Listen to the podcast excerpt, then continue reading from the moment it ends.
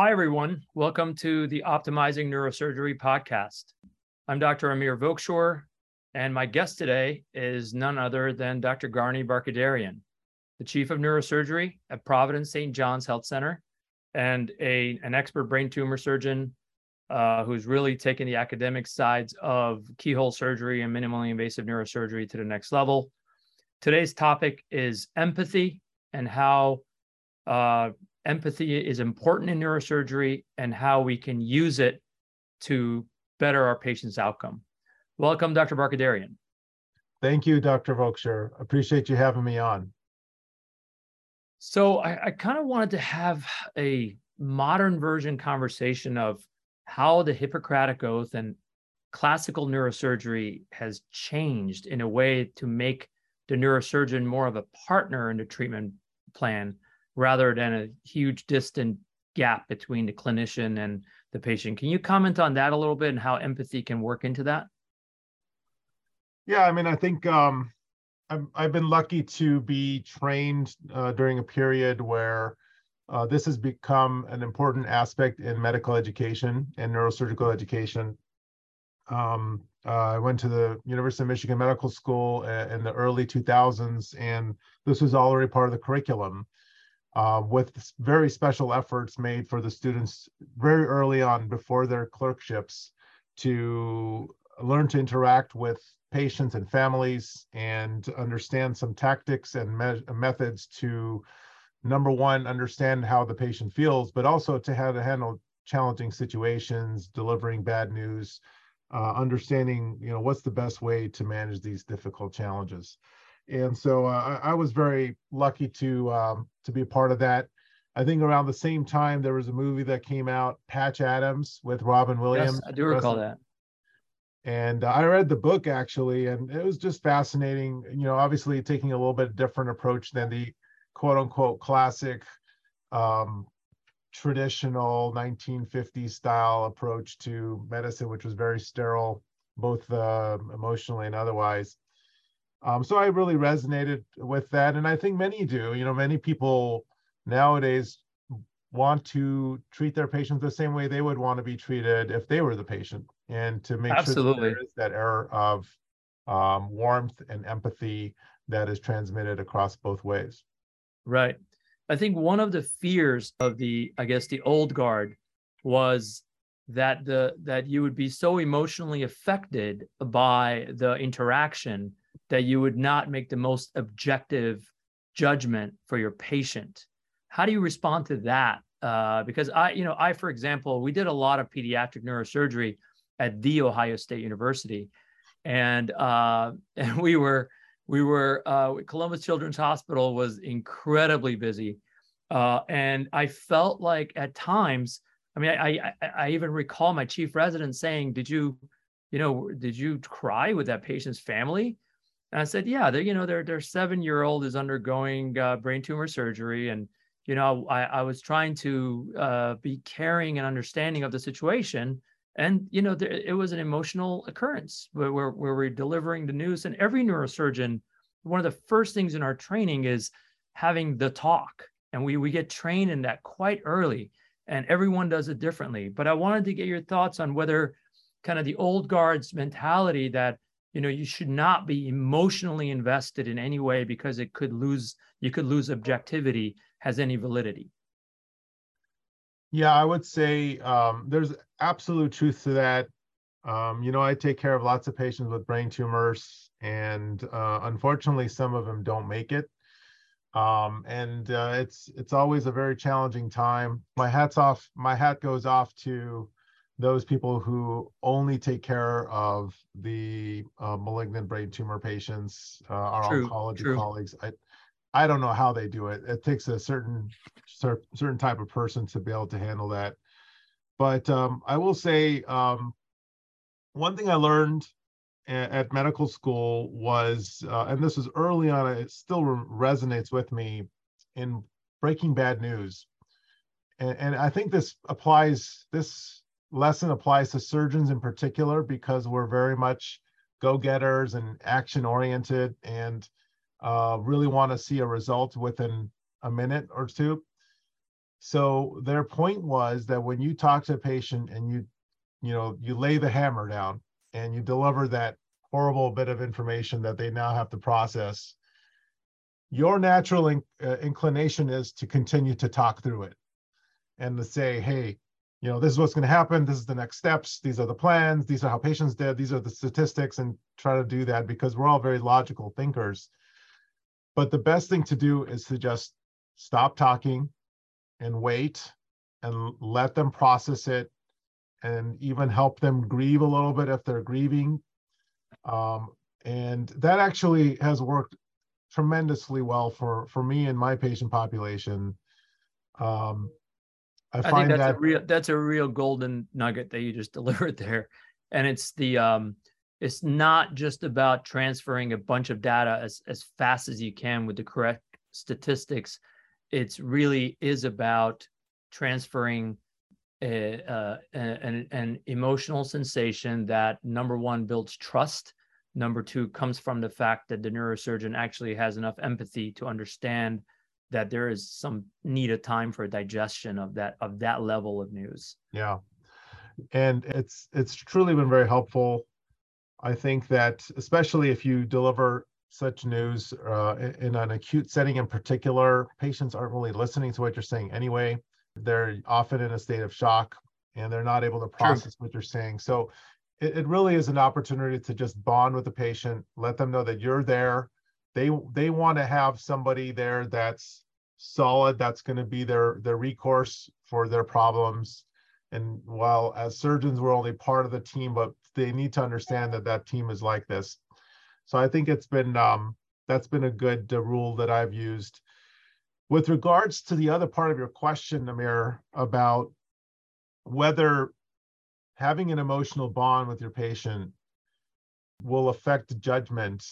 I have to push back on that old guard mentality. I, I, I think you, a good physician should have an emotional bond with their patient. You really need to be vested at some level to to really understand what your patient is going through and to take the best care of your patient.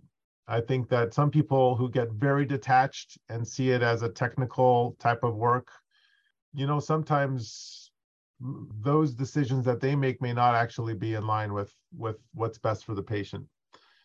Uh, I will admit that I've definitely been emotionally involved with a number of my patients. It's, it's hard not to, and um, I don't think it's affected my judgment on uh, patient management. I'm very lucky that I have a strong team of really amazing professionals, and I will openly talk to my colleagues, yourself included, my neuro-oncology colleagues, radiation oncology colleagues, the oncologist taking care of the patient, just to make sure that we're we're thinking clearly and coherently, and we're not making any rash decisions. But I think that that helps from a physician perspective. But I think it's important to have an emotional bond, and it's it's not uncommon for for us to really get involved in patients' lives and um, you know even to be invited to their funerals after they pass on is is an important part of the process. And um, i would encourage any physician to to embrace that fact and not push it away. I i would second that garni. I think that speaks a lot about you as a human being and and and as a physician. But brings me to my next question is you know you're in the you're in the prime of your career you know uh, i've been in practice longer than you.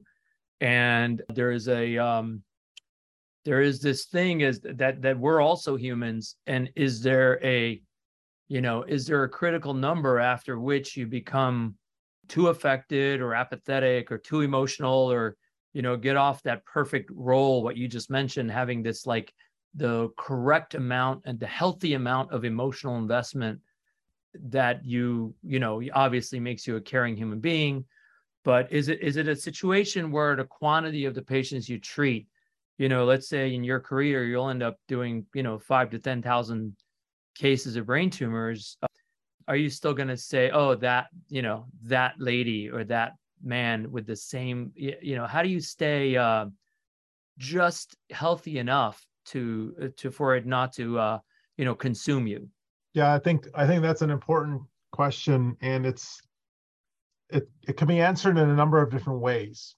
I think one aspect is focusing on your own personal well-being. I think that's an important aspect. The general concept of wellness is important and it can affect not just your emotional issues in at work, but also just your overall effectiveness at work and um, and how you take care of your practice. So obviously that includes dealing with things like burnout and finding a good Yes. work-life balance, which Yes. um, you know, when I was in medical school, work-life balance was just beginning to creep in. You know, the 80-hour work week had just been implemented. And Right. so um, so that that now is at the forefront of training and and a lot of the young trainees are coming out with a different understanding of that than we did when we were in training. That said, I still think that you know our practices are such that we tend to work very hard and and uh, we need to make sure we find time to for lack of a better term find a way to meditate and clear your mind and uh, be mindful. And everybody does it differently. I'm not saying you have to go and practice yoga or, or you know do some sort of uh, meditation uh, program. But for example what i do is i go and exercise and that's Right. my time where i can disconnect i go mountain biking in the mountains in santa monica mountains in, in los angeles and um, i just can disconnect from the world for even an hour and just kind of focus on what's around me think about my family think about you know the, the people that i care about and um and then i get back to reality and that one hour every so often is really helpful to center myself and ground myself and deal with some of the uh the challenges you talk about.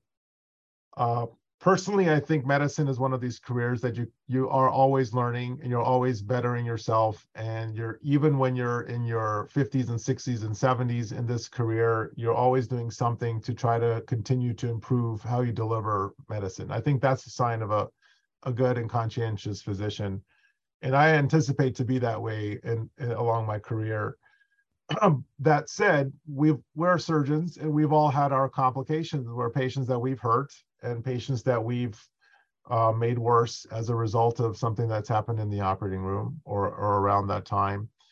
And I think you have to remember that one patient. You have to keep that in the back of your mind because that's the way you're going to avoid hurting another patient. That's the way you're going to avoid repeating that complication. And um, so I, I do think having that emotional bond with that individual with that event is is very important in trying to stay a safe surgeon and a compassionate physician appreciate your comment on that as well. I, I really love the fact that you brought burnout into the conversation of empathy because uh, you know that's very very near and dear to my heart because I see it. Uh, we see it uh, in our colleagues all the time, and I think there are a group of neurosurgeons who get numb and apathetic and uh, unhappy as a result of it over time. And I don't know if it has to do with um, the. I mean, I, I think it does have to do with work life balance, but it really has to do with more like the internal mechanisms of our own brains and our own nervous systems and our own emotional integration of of the very intense technical job that demands a, a lot at every level. So I appreciate you saying that. But more along those lines, let's go into more. Um, now that we, you brought that one patient up, uh, let's go into some uh, patient examples and and some of the more challenging, I would say, psychological interactions that go on between neurosurgeons and their patients, just so we can kind of have some real world examples of of how to manage complicated situations. I have a couple of examples, Amir, and I think it's it's good to talk about them because it does put some shed some light into how this can can impact us. One patient clearly sticks out in my mind. Young lady, she was uh, in in school or in training still when I first met her with a at the time a low grade uh, brain tumor, low grade glioma, and um, we you know we operated, took care of her. She did well surgery went fine. She continued her training. She became a professional in her career, and uh, everything was fine. But as these low grade tumors can do, in her case, unfortunately, for five or six or seven years later, despite um, the appropriate care that she received, um, the tumor started to become more malignant. And, you know, we're blessed to have a fantastic neuro-oncology team and a, a, tumor board that helps us guide patient management. And, um, you know, we figured out, okay, this is the next step. So we tell her, this is the next step. And we do that. We operate again. She gets chemotherapy, further radiation, et cetera. And then, of course, as it does, another year or two passes. Again, the tumor comes back, and we said, okay, this is the next step. And we continue to go down that road until finally, and, and mind you, this is a very independent person. This is a this is a very um, active and thoughtful individual.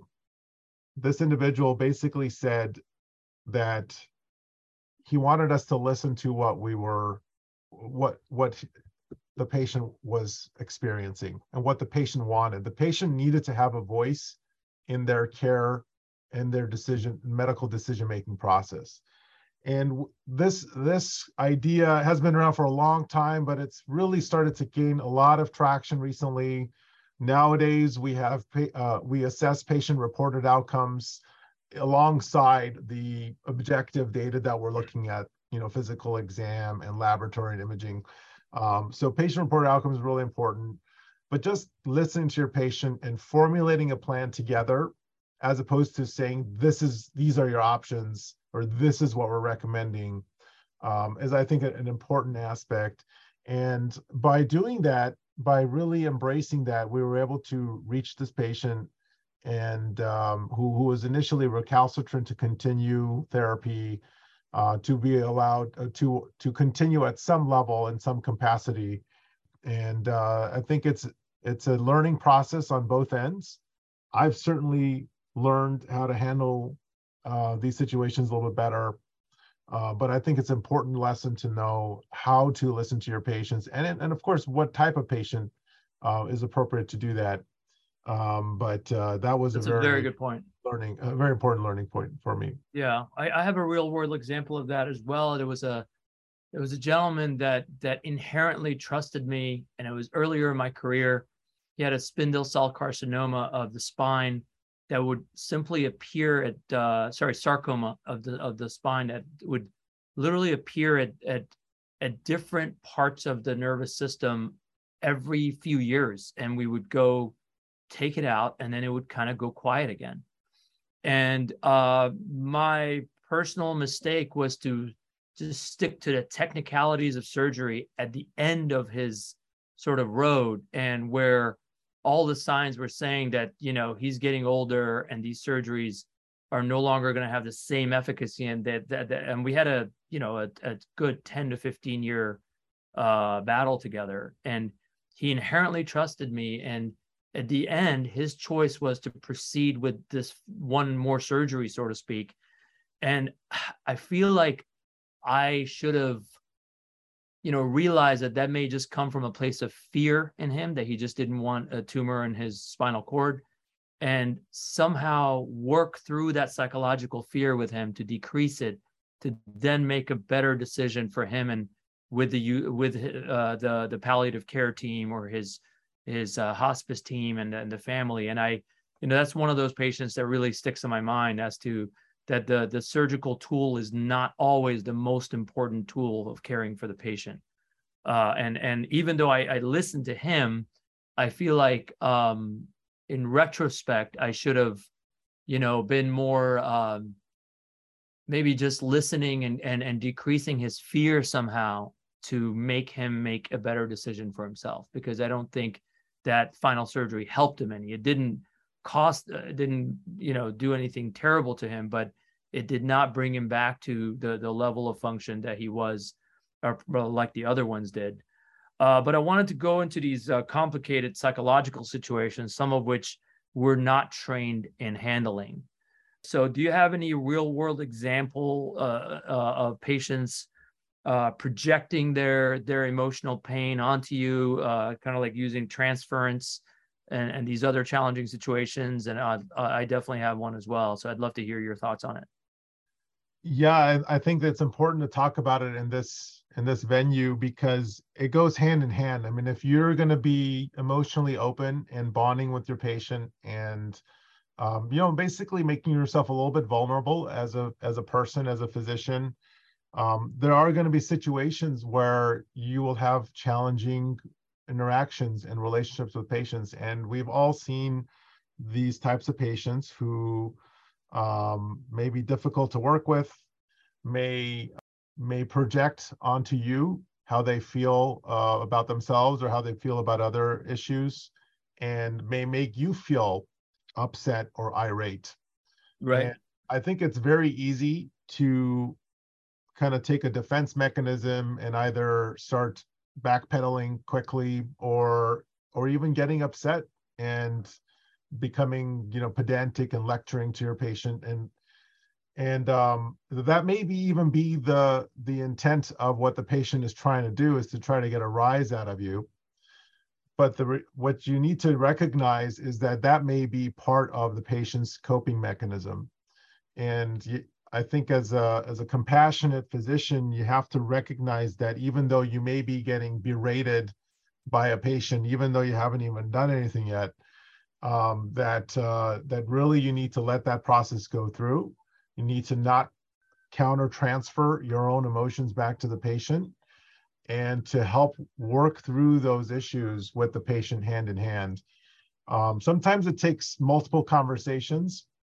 Sometimes it's something that may take a few few uh, iterations before that trust, that bond is developed with the patient. But I think that's a that's a challenge that we face, and um, uh, in some cases, it's helpful to work with colleagues um, that are in your system, like our social workers, our spiritual leaders, our counselors, you know, those um, professionals can be extremely helpful in, in navigating and, and helping us navigate and guide us through that process. But I certainly have had a number of patients where um, initially, if this were my first few years out, I would have become very defensive. And now I just realize this is part of the pathology and we need to take care of the patient through these types of issues. Words of wisdom, Garni. Thank you for that. I uh, I want to reemphasize that that we are we are structuralists by training. We are neurosurgeons, but we're dealing with neurology and psych- psychology and psychiatry as much as neurosurgery. So I think that's a very very important point and, and a good place to, you know, I do have a real world example as well of a spine patient that uh, thought I was just being being cruel to them by not uh, offering surgery uh, and, and, more narcotics and more of the same that that sometimes you know spine chronic pain patients get into. And uh, over the course of the years, uh, when she finally learned to trust me, she was a professional skate, uh, snowboarder who had a terrible trauma and a, a Ehlers-Danlos syndrome and so she had a very hyperlax spine, hypermobile spine that had been injured. She did require some surgeries, but every time she was in pain, she wanted more surgery. And that was just not the way to go. And we, we know what happens there in, in the vast, uh, great abyss of spine surgery gone wrong. And thankfully, somehow through this transformative process that she underwent herself by getting uh, sort of a almost like a meditative guide, a life coach or something of that sort. She she learned to trust me, and now we're you know we have an incredible doctor patient bond, and she likes to talk about how she used to curse me out in my own office because I wasn't offering her surgery or narcotics. So it, it was um, it, it was a very very important teaching lesson. I guess that's what we call a practice of neurosurgery because it helped me evolve a lot as a person as, as a surgeon. So yeah, those are really wise words. Any any other challenging situations you want to mention uh, before we wrap up here? No, I would just say, um, you know, just putting things all together. I think uh, the way I I've approached this career of ours is is really to make sure that we always put the needs of the patient ahead of everybody, including our own personal issues, our own emotions, our own biases. I mean, I think uh, people are recognizing uh, those issues, and we're being taught implicit bias in various aspects of that in our in our day-to-day training, but it does apply to our patient care. And um, you know, I I I would double down on emphasizing that emotional bond you have with your patient and just figuring out the proper way that you yourself can cope with those emotions so that you're not carrying them home with you, but you're able to still compassionately take care of your patients. Words of wisdom again, Garni. Thank you so much for your time. I did want to start a whole new conversation about our brain's heuristics as as a way of of the computer that we are dealing with with the data that we know as we know as neurosurgeons there's a great great grand saying that says you're only as good as your last bad case emotionally yeah. and uh, yeah. we we also have this concept of neurosurgical pits but maybe those are great topics for uh, for an, another another podcast thank you so much for your time. Uh, it's it's very enjoyable to to do this, and hopefully we can be of help to our colleagues uh, optimizing their practice. Thank you everybody for listening to Optimizing Neurosurgery Practice podcast. Uh, Dr. Garni Barkhoudarian, thanks again. Thank you for having me. Appreciate it.